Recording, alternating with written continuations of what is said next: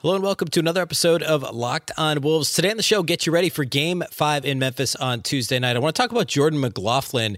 His presence was absolutely felt in game four after getting a DNP CD in game three. We'll talk about how the Timberwolves need to continue using him in this series. Also, so let's talk about the free throw, quote unquote, disparity fouling on both sides, and then also some numbers from the paint, numbers in terms of elbow touches. Break down the series here through four games to get you ready for game five on Tuesday night. Welcome in. You are locked on Wolves. You are locked on Timberwolves, your daily Minnesota Timberwolves podcast. Part of the Locked On Podcast Network. Your team every day. Hello, welcome to the Locked On Wolves podcast, part of the Locked On Podcast Network, your team every day. My name is Ben Beecken. I'm the host of Locked On Wolves. Happy Tuesday, everybody. Happy game day. Game five of Wolves and Grizzlies is this evening. We're going to get to that here in just a minute. First of all, a big thank you for making Locked On Wolves your first listen every day. Of course, Locked On Wolves is free and available everywhere. That includes YouTube as well as all of your favorite audio platforms Apple, Google, Spotify, and of course, our friends at Audacy. Anywhere you listen to podcasts, you can find this show. You can also follow on Twitter at Locked On T Wolves and also at B Beecken. That's my account with two B's, two E's, C K E N. All right. So game five's tonight. We're going to get you ready for that game. Talk about a couple of things through the lens of what we learned in game four compared to the rest of the series. If you missed the live postcast from game four on Saturday, that's on the feed, as well as Monday's show, which was a little bit more of an in depth breakdown about that game, eh, going, going in depth on a couple of my key takeaways. Today, what I want to do is I want to talk about specifically Karl-Anthony Towns. I talked a lot about what the Wolves did differently with him on the uh, on on Monday's show. I want to talk a little bit about what what are the Grizzlies doing in their front court? What are they going to try and do in Game Five, and how the Wolves could prepare for that. And then I want to get into some stats. I want to get into the free throw. Uh, quote unquote disparity that we're hearing about from the Grizzlies, the uh, the personal fouls called on both teams, but then also elbow touches, paint touches, uh, shooting percentages, things that you know we're obviously still a small sample size. We're talking about four games, but it's the playoffs. So in terms of playoff series, four games, we've learned a little bit now in this series. We've seen both teams make adjustments, mini adjustments, counter adjustments, back and forth. Where do we sit now going to Game Five? What what means what's meaningful from from the box scores over the first four games. Uh, so we're going to do all that on the show here today. First, let's start with the Karl-Anthony Towns conversation. So, uh, if you if you missed the full breakdown, go back and listen to Monday's show. I, I spent quite a bit of time talking about how uh, the cliff notes are after doing a really poor job of getting Towns involved on Thursday when he scored eight points, shot a career low playoff or regular season, four field goal attempts in that game. The game three debacle, the collapse, uh, the multiple collapse effort, if you will, uh, if that's, uh, I guess, if that's the way to put it, on Thursday in the loss, to 33 points on Saturday in a very uh, impressive and relatively efficient, you know, minus those turnovers that most of those coming in the first quarter for Towns, a really good performance on Saturday the Wolves actually used him differently, right? They used him more at the top of the key. They used him more at the elbows, at the nail, but really in the middle of the floor where it's very difficult to double team. They also went faster, whether that was even a couple of low post opportunities, perimeter touches, Towns being really dynamic in secondary in secondary break action. Uh, they did some more things with false action on the weak side away from the ball to try and distract the defense and get advantageous matchups for Towns so he could get the ball and again make a quick decision, beat single coverage on the perimeter because in a face up situation, Towns is going to beat nine out of 10 guys. They're going to try and guard him on the perimeter. The question is, can he then make the right decision if a help defender comes in to, to steps in to try and take a charge? Can he make the right decision when he gets to the rim, not use the off arm, you know, not use the off arm when he's driving? He doesn't need to. He can usually get, he's long enough with long enough strides and athletic enough to beat most guys to the rim that are guarding him on the perimeter. All that was much improved in game four. If I'm the Grizzlies, I mean, I, there's a couple of issues, right? Obviously, number one, Jaren Jackson Jr.'s foul trouble. Uh, I mean, if you're a Timberwolves fan, you're listening to this, you you know the song, uh, the song and dance when it comes to Towns found foul trouble. Jaren Jackson Jr. is like that, but but worse. I mean, he had he played 23 minutes and fouled out in game four. I believe he played 25 or 26 in game three and fouled out. It's been an ongoing issue, even worse than it is with Towns. He's got to stay on the floor if the Grizzlies are going to slow down Towns and, and the Timberwolves' high powered offense. They keep they've started Xavier Tillman the last two games. Steven Adams, of course, started the first game, played 24 minutes. Second game, he started, played only three minutes. Tillman started the last two games. He only played 16 minutes, picked up five fouls himself, and was mostly ineffective on both ends of the floor in game four. uh, on Saturday. Brandon Clarke's been great off the bench. You might remember the Timberwolves' first win over, or excuse me, first loss to the Grizzlies this season, way back in I think it was late October, last week of October, or first week in November, somewhere around there. The Wolves, remember, had a double-digit lead. I think it was 12 or 13 points going to the fourth quarter over Memphis. In Memphis, Brandon Clarke had a monster. I think it was the third quarter. It was it was either third or fourth quarter. I think it was third quarter. Clarke came off the bench, had a huge third quarter for for Memphis, basically carried them to a win. He had like twenty something and nine or something crazy. Um, that completely unexpected. Brandon Clarke is a really good player. He's a fantastic rebounder, a fantastic offensive rebounder, very athletic. Um, you know, he he's long, um, and has been more effective against the Timberwolves this year than Xavier Tillman. And Clarke played 29 minutes. I mean, he was what? He was fourth on the Grizzlies in minutes. But I think they need to use even more Brandon Clarke. If I'm Memphis, Brandon Clarke is the biggest matchup problem because he's he's a better I think he's a more impactful rebounder and defender in a lot in a lot of instances than Jarred Vanderbilt. I think there's some similarities there. Um, he's a very switchable defender. You pair him with Jaren Jackson Jr. and the perimeter becomes a really uh, it becomes less advantageous for the Timberwolves to run pick and rolls to pick and roll you to death with Towns and D'Angelo Russell or Edwards and D'Angelo Russell or Edwards and Towns. Um, if you have switchable guys like Jaren Jackson Jr. and Brandon Clarke, they've both done better defensively than Xavier Tillman. Obviously, better than Steven Adams. I mean, Adams came back after not playing in Game Three. He played four minutes off the bench on Saturday, and was a minus five in those four minutes. If I'm the Grizzlies, I do as much Brandon Clarke and Jaren Jackson Jr. as foul trouble will allow me to to try and defend the Timberwolves on the perimeter. And also, either one of those guys, and in my opinion, Clarke has the best chance of guarding Towns one on one. Jaren Jackson Jr. is going to get into foul trouble if he's guarding Towns one on one. You can get away with Clarke guarding him and then bringing Jaren Jackson Jr. Dillon Brooks as the help, which we've seen them do in post up situations where one comes from the backside, they try and force him baseline and put him in a in a bad way, and that's often worked for them. Um, they got a, away from it a little bit. And again, the Wolves used Towns more essentially between the elbows extended, right? Um, extended up towards towards center court, basically the, the very middle of the floor. Uh, think of the lane if the if the paint went all the way from under the basket to center court. Keep Towns in there, and they can't really double him if he's above the free throw line, right? If he's above the free throw line, um, or around the elbows, you can't double team him effectively. And that's where he's been most effective uh, in this playoffs and really throughout the season. And then also face up situations on the perimeter. Again, it becomes tenuous if you've got Clarke or Jaren Jackson, somebody, a bigger player who can move their feet. Uh, it could be a little bit scary in terms of Towns picking up offensive fouls, but it's a much better situation there, and he's more likely to get fouled and go to the line. He attempted 17 free throws um, in in in Game Four on Saturday that's a better spot for him to be than on the low block against a swarming, effective, long, athletic, young defensive team. Uh, the the better spot to have him is in the middle of the floor. And again, in Game Three, the Wolves actually failed to get him the ball when they had multiple opportunities to do so in that game, when they were busy getting rolled on a fifty to fifteen run uh, by the Grizzlies from the late third quarter through the end of the game. Town simply didn't get enough touches, and, and that needs to change. It did on Saturday, but it needs to stay the way that it was on Saturday. The Timberwolves need to it's crazy that we need to say this, but Towns needs to be the focal point of the game plan. Edwards and D'Lo and hopefully Malik Beasley comes to the party this time around. These guys can fill in around Towns as long as everything flows through Towns. Okay. Next, I want to talk some stats, and I do want to talk about the foul stuff a little bit. I want to talk about paint touches. I want to talk about elbow touches. And then I want to get to Jordan McLaughlin think all those are really important things to highlight here as we get into game five on Tuesday. First, though, let's talk about our friends over at Prize Picks. NBA fans, are you looking for a daily fantasy option for the NBA? Then you need to try the award winning app Prize Picks. Prize Picks is daily fantasy made easy. I absolutely love it, and I know you will too. It's super easy to use as far as daily fantasy goes. You just pick two to five players and an over under on their projections, and you can win up to 10 times on any entry. And it's just you versus the projected numbers. You're not going against DFS pros or anything like that. Entries can be made in 60 seconds or less. It really is that easy. It's safe and offers fast withdrawals. You can find the app on both the App Store and Google Play. Uh, basically, the way it works is you just pick any prop you can think of on prize picks. You can choose points scored, rebounds, even steals. You can do mixed sport entries. So if the Twins are playing the same night as the Timberwolves, which they are on Tuesday, you could take Byron Buxton over on home runs because why wouldn't you at this point? You could take Karl-Anthony Towns over on points or rebounds or Anthony Edwards over on field goals made or whatever. Um, and you can combine the two across sports. You can do NBA, obviously MLB, We get to football season. You can do college football, NFL. You can always do soccer, MMA, etc.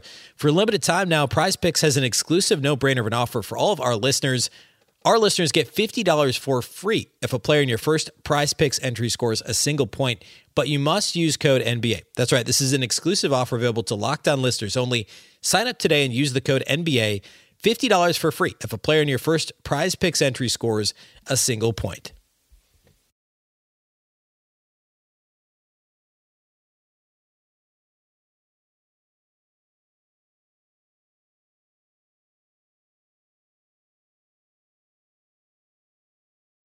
All right, another thank you for making Locked On Wolves your first listen every day. A reminder about Locked On Sports Minnesota. Locked On Sports Minnesota is a brand new, uh, a brand new channel. Uh, there's the podcast feeds. There's also the YouTube channel. We go live after every Timberwolves playoff game. So the postcast, we'll do it again Tuesday. Myself and, and from Zone Coverage in the C and D NBA podcast. We go live to talk Wolves for 10 to 12 minutes, really you know, about 10 minutes following the final horn. We'll, we'll talk 10, 12 minutes live. That's over on Locked On Sports Minnesota. And then we also post that over on our lo- audio feed here for Locked On Wolves. But all the Wolves uh, Locked On local channels are doing this. Locked On Twins currently, Locked On Wild, of course. And then when in season, uh, Vikings and uh, Gophers will be doing postcasts as well. So be sure to check out Locked On Sports Minnesota on YouTube and also wherever you listen to your podcasts. All right. Uh, let's talk about, let's talk free throws first. So, no doubt, at this point. You've heard the post game comments mostly by Taylor Jenkins, but also Ja Morant and some other Grizzlies players complaining about the officiating in game four. And yeah, the Timberwolves got called for 10 less fouls, I guess, than the Grizzlies, and the Timberwolves attempted 15 more free throws than the Grizzlies. This is all true. However, in game one, Ja Morant attempted 20 free throws. The Grizzlies attempted, I think it was like 16 more free throws. I think it was like 47 to 23, or sorry, 43 to 27 or something. And uh, the Wolves still won game one despite the Grizzlies' advantage in terms of uh, free throw differential. I said this after game one. The Wolves lost the turnover battle and the free throw battle, and yet won game one fairly easily at Memphis. That wasn't going to happen again. But um, for the series, of course, the Timberwolves have been called for more fouls. The Grizzlies have attempted more free throws. I don't think this can be lost in the discussion. I don't think we can completely, you know, ignore that. Um, let's actually let's let's quickly look at those numbers. So in terms of all 16 playoff teams through play on Sunday, so four games for all these teams except for uh, except for well, actually no, it's updated now. I have the numbers updated now through the Boston Celtics sweep of the Brooklyn Nets. So through every team playing four playoff games, at this moment, the Memphis Grizzlies have more free throw attempts per game than any other team by a lot. They have three more free throw attempts per game than the next highest team, and that's the New Orleans Pelicans. There are actually three teams tied with 29 and something free throw attempts per game the Pelicans, Timberwolves, and Jazz. Nobody else is close. The Grizzlies are way ahead of everybody else in terms of free throw attempts per game. You also want to talk about personal fouls called against. No surprise, the Timberwolves are number one, 27.8 personal fouls per game, a full 1.8 more than Denver. Um, of course, that means that the Grizzlies have overall drawn the most fouls. So I don't know. I, don't, I think that those Memphis complaints are falling on fairly deaf ears. Uh, the officiating wasn't great in game four. It also wasn't good in games one and two. Think game three was the best officiated game, in my opinion. Uh, but I don't think the officiating was heavy handed in the Wolves' favor. I think it was just bad officiating overall. Uh, the games have been over officiated. When, in terms of personal fouls per game, the Wolves are are are have committed the most fouls per game in the playoffs. The Grizzlies have committed the 12th, excuse me, the fifth most personal fouls per game. So two of the five most uh, fouling teams, I guess, or teams with the highest propensity to foul are the Timberwolves and Grizzlies. Says a lot about the officials in this series and also obviously different officials each game, but the officiating crews and then also the two teams. Timberwolves and Grizzlies are both prone to fouling anyway. They both like to try and get to the free throw line as much as possible. Um, well, every team does, but you know what I'm saying? They they generally speaking, especially the Grizzlies are in the paint a lot trying to get to the line. Well, that's happened in the playoffs. So uh, the, the complaints are a little bit much. And also, I, I noted this on Twitter just make your free throws when you get there, and that's going to help quite a bit. The Grizzlies are, uh, let me find the free throw percentage here. They're 14th out of 16 playoff teams in terms of free throw percentage in the playoffs thus far, 73.3%. For the season, they were 73.4% from the line, which was 28th in the league. Only two teams were worse in terms of free throw percentage. And uh, I don't know, think about how much better your offense would be if you made free throws at a higher clip. In fact, the Wolves have averaged more free throws made at the line than the Grizzlies in this series because the, the Wolves are shooting 82%, the Grizzlies are shooting 73%. So despite the Grizzlies shooting 3.3 more free throws per game, the Wolves are actually making 0.3 free throws more per game because they're just making their free throws. So that would go a long way if you're Memphis. Just a thought. Um, in terms of paint touches, Memphis, however, is dominating the Timberwolves. Paint touches per game, Memphis is fourth in the playoffs at 22.8 paint touches per game. The Wolves are pretty middle of the pack or a little bit worse than middle of the pack, 18.5 paint touches per game. And then also free throw percentage in the paint. Memphis is absolutely, excuse me, field goal percentage in the paint, not free throw percentage. Far and away, the, t- the playoffs' best performing team in terms of paint field goal percentage, 82.4% on paint touches for Memphis uh, or I should say, shots generated from paint touches. The Timberwolves are 57.9%. So the Wolves are the fifth worst team in the playoffs. The Grizzlies are the best team in the playoffs for paint field goal percentage. Um, and that is uh, nearly six points better than Dallas, who's the second best team. Again, through uh, I guess before Game Five stats are final from uh, from Monday night um, from Dallas and Utah. So the paint is an area the Timberwolves are getting dominated in. That's no surprise. That's what Memphis does, right? They led the league in scoring in the paint during the season. Obviously, Ja Morant, Brandon Clarke does his work on the offensive glass. Steven Adams, when when he's playing uh, to a lesser extent, you have guys like uh, you know Jaren Jackson Jr. and some of the Xavier Tillman guys that get some run. And Dillon Brooks is good at getting to the paint, getting to the line as well. Desmond Bane's more on the perimeter, but they've got a number of guys that can score in the paint, whether it's on offensive rebounds or dribble penetration. That's their game. Uh, that's what Memphis is trying to do. And they're having their way for the most part. I mean, outside of those stretches of Karl-Anthony Towns' first quarter in game three was really good, had like four blocks in the first quarter. Uh, that was great. Uh, besides that, I mean, the Wolves haven't had much success in terms of protecting the paint, which is worrisome to be sure. Um, I also want to talk about elbow touches, though. Um, and elbow touches is is one of the things that I I talk quite a bit about on Monday's show, and that is that's the way to attack Memphis's defense is go through the elbows. The Timberwolves are middle of the pack in the league, uh, or across the playoffs, I should say. They're 10th out of 16 playoff teams in terms of elbow touches per game, 8.3 elbow touches per game. However, they have the second best field goal percentage on possessions generated from elbow touches, 72.7%. So when they get the ball to the elbow, they're having success, which without pulling the stats, I could have told you that. The eye test would tell you that. No doubt you've noticed it if the Wolves get the ball to the elbow, flow the offense through the elbows, um, they're having a lot more success. They just are. Flow the offense through Towns in the middle of the floor. Have cutters, Anthony Edwards, Jaden McDaniels, if he can stay out of foul trouble, Malik Beasley, if he can be effective. Um, you know, D'Angelo Russell is actually not a bad cutter given how his his athletic challenges, which sounds bad, but he's just a lot less athletic than the other three guys I just mentioned. But he's not a bad cutter when he gets the opportunity. Um, if the Timberwolves can just play through Towns in the middle of the floor, they'll be in a much, much better spot. And these numbers only serve to underscore that. Okay, let's talk about Jordan McLaughlin. And, and I shouldn't have left him for last. Uh, you know, last but not least, certainly Jordan McLaughlin. I want to talk about his effect on this series, why I think he is so important in game five, and, and why I think it's hilarious almost in a, in a kind of a sad way that Chris Finch kind of keeps forgetting about Jordan McLaughlin, forgetting to get him into the game he's not actually forgetting, but you know what I mean? It just doesn't happen. And then every time he plays, he's like, oh man, this guy's really good. And Finch recognizes this guy's this guy needs to play more. Um, and he's been at times much maligned. I didn't believe much in Jordan McLaughlin earlier in his career, even earlier this season. But alas, he was huge in game four. Credit where credit is due. I want to talk about that here next. First, though, let's talk about our friends over at betonline.net. BetOnline.net is your number one source for all your betting stats and sports info. You can find all the latest sports developments, league reviews, and news, including this year's basketball playoffs, plus the start of the MLB season. Also, uh, incidentally, the Timberwolves are six point underdogs on BetOnline, BetOnline.net as of this recording uh, versus Memphis in Game Five on Tuesday, which is about what I expected. I thought it might be five, five and a half points. The Wolves were seven point underdogs in Game Three which actually I think it both, or sorry, game two, I think it both road games. That one game was seven, one was seven and a half. They've got that down to six now on the road for game five in Memphis. So we'll see. Uh, obviously, the Wolves uh, more than covered in game one and then fell apart in game two and did not. And then, of course, uh, didn't manage to cover at home uh, in game three either. And that collapse. Uh, BetOnline.net is your continued source for all your sporting wagering information from live betting to playoffs, esports, and more. Head to the website today or use your mobile device to learn more about the trends and action. BetOnline, where the game starts.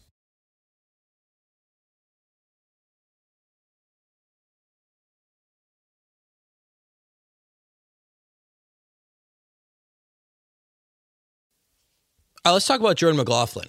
So, Jordan McLaughlin wasn't in the rotation for the first couple months of the season. Um, he finally is on a real NBA deal. His first year not on a two way contract. Kind of the forgotten man, and and you know, this series is really interesting because of the the full circleness of Tyus Jones being from Minnesota, playing at Apple Valley. Everyone knows the story. He was traded for on draft night by Flip Saunders, the same draft that Karl-Anthony Towns was taken first overall. Saunders trades for Tyus Jones on draft night. And he eventually leaves in restricted free agency, goes to Memphis shortly after Gersson Rosas takes the job in Minnesota. And he continues to be a, a plus minus darling, a net rating darling, uh, one of the best in the league in terms of assist to turnover ratio since he came to league, really, Tyus has been. He's blossomed into a plus three point shooter, which was uh, uh, uh, one of the areas of his game that he really struggled in when he came to the NBA initially. Tyus Jones is a good three point shooter now.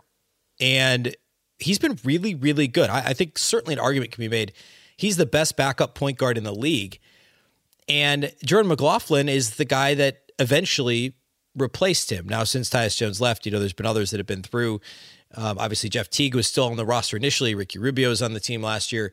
Um, and, you know, at Shabazz Napier was a backup point guard a couple years ago, and Teague was the starter at the beginning of the season, which feels like ages ago, but it was like two years ago, um, as weird as that is. Uh, but now Jordan McLaughlin ended up being the guy because the Wolves couldn't, frankly, afford anybody else to be their backup point guard. They liked McLaughlin. He's he played really well last year in stretches. He played pretty well as a rookie in stretches on a two way deal. And now he ends up being the backup. The thought was, hey, Patrick Beverley be the main backup. Well, Beverley ended up being a starter. He can't play super heavy minutes. So it's Russell, it's Beverley in the starting lineup. McLaughlin's your de facto backup point guard. For a stretch, Jaylen Nowell did some of that. In the playoffs, so you need somebody that can defend in the half court. You need someone that can not turn the ball over, someone that can still push in transition and still knock down open threes, which was a big question mark. McLaughlin struggled from beyond the arc. He really struggled to start the season on three point attempts. And he was kind of on the fringe of the rotation. I didn't know whether or not he'd be in the playoff rotation. In game one, he played nine minutes, didn't really do anything. He had three, he did have three assists. He played some strong defense. He missed his only shot attempt, didn't score.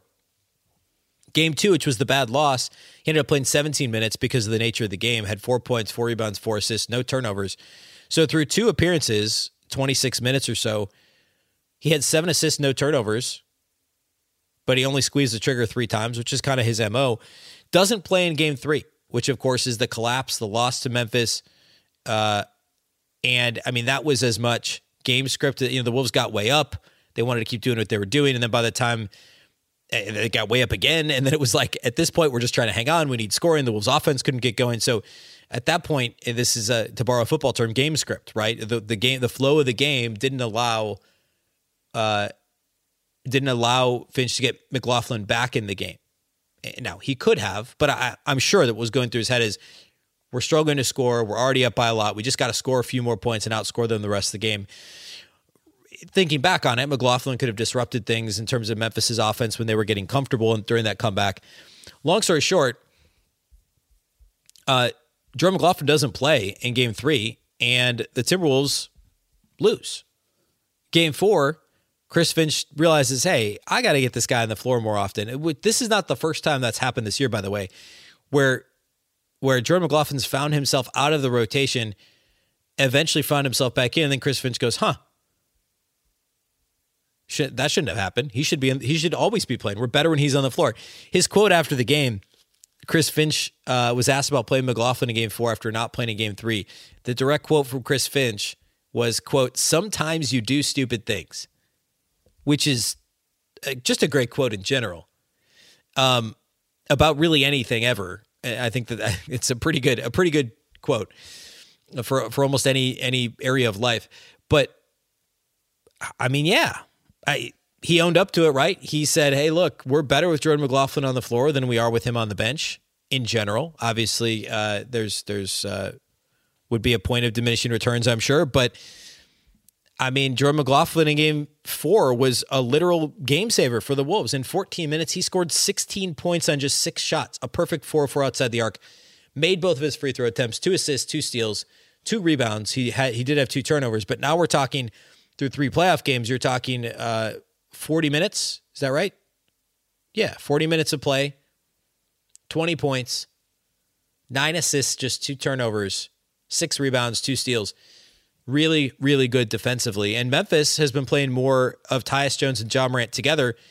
The Timberwolves briefly countered at the beginning of the fourth quarter in game four with three point guards. D'Angelo Russell, or three guard, three small guards. Beverley's not really a point guard, but Jordan McLaughlin, Patrick Beverley, D'Angelo Russell all on the floor together. You don't want to do that for long, but you can do it against a Tyus Ja Morant lineup as long as you're defending. You have some size with D'Lo, some length with Beverley, some activity and defensive IQ and effort with Jordan McLaughlin. It's it's a really interesting trio of players that you can get away with playing together. Jordan McLaughlin, if he's making three pointers, if he's knocking down open shots and playing with confidence, he is the perfect backup point guard for the playoffs. He's a very different player. This is a, a bad comparison, but it popped in my head, so I'm going to say it anyway. A very different version of what JJ Barea was for the Dallas Mavericks like a decade ago. Actually, more than that. And what? Yeah, yeah, it was like 11 or 12 years ago. When JJ Barea came out of nowhere, undrafted guy, Nobody knew who he was. He's even smaller than Jordan McLaughlin, I think, by a couple inches. And all offense, very little defense. But at the time, he was this. He was literally like this. Uh, uh, like a gnat, right? Like defensively, he wouldn't leave you alone. He was all over the place. He was a, a little bit of a better shooter than Jordan McLaughlin. Got into the paint a little bit, a little bit more at that point in Barea's career. Uh, but McLaughlin does a lot of those same things. He's just better defensively, not quite as good of an off of a, of a shooter but he won't turn the ball over as much as Barea did. I mean, there's some similarities in the diminutive, undrafted backup point guard who pops in out of nowhere and has a, a massive impact in a pivotal game. We could be talking about if he does the same thing in, you know, the Wolves steal a win in game five in Memphis. I mean, hey, uh, Jordan McLaughlin quickly becomes one of the heroes of this series and one of the more, uh, I don't know, under the radar stories. I don't think anyone nationally is talking about Jordan McLaughlin. There's some Jaden McDaniels love after game one and rightfully so. There's obviously been Towns and Edwards and talk, and you know where's D'Lo been in three of the four games, but no one nationally is talking about Jordan McLaughlin. Uh, he's going to become a name that people recognize if he can do this a couple more times. I, I'm not expecting him to be 100% from three point range moving forward, but if he does basically what he did in game four and gets that opportunity, um, the Timberwolves need his perimeter defense. They need his professionalism with the ball in his hands as long as he can knock down open threes, he's got a spot in this rotation for the duration of the playoffs. He should at least. Okay. Following the game Tuesday, we will do a live postcast. Of course, it will be live on the Locked On Sports Minnesota YouTube channel. Please go subscribe. Check out all the great postcasts, uh, all the great, really, videos, podcasts, all the shows that are happening over there. But the live postcast for each sports specific Locked On show will be on that channel. We'll post it here on the audio feed for Locked On Wolves as well. And then we'll do a regular full show for Wednesday, which will post late Tuesday following game five after the postcast. The postcast will go up first, followed by the full 25 or 30 minute Locked On Wolves podcast. And that will be on our YouTube channel here at Locked On Wolves, as well as all the audio channels per usual. All right, that's all we have for you today here on the show. Thanks again for listening, and thanks again for making us your first listen every day. Of course, the show is free and available everywhere, including YouTube, as well as all of your favorite audio platforms. You can also follow on Twitter at Locked On T Wolves and at B Beecken with two B's, two E's, C Locked On Wolves, of course, is part of the Locked On Podcast Network. Remember, the Locked On Network is your local experts on all the biggest stories. Also, a reminder you can make your second listen the Locked On NBA show. Uh, it's for the first jump ball, the play in tournament to the last possession of the finals. Locked On experts take you deep inside the playoffs with insight and analysis affecting all 30 teams. Once again, I'm Ben Beecken. This is the Locked On Wolves podcast, and we'll catch you next time.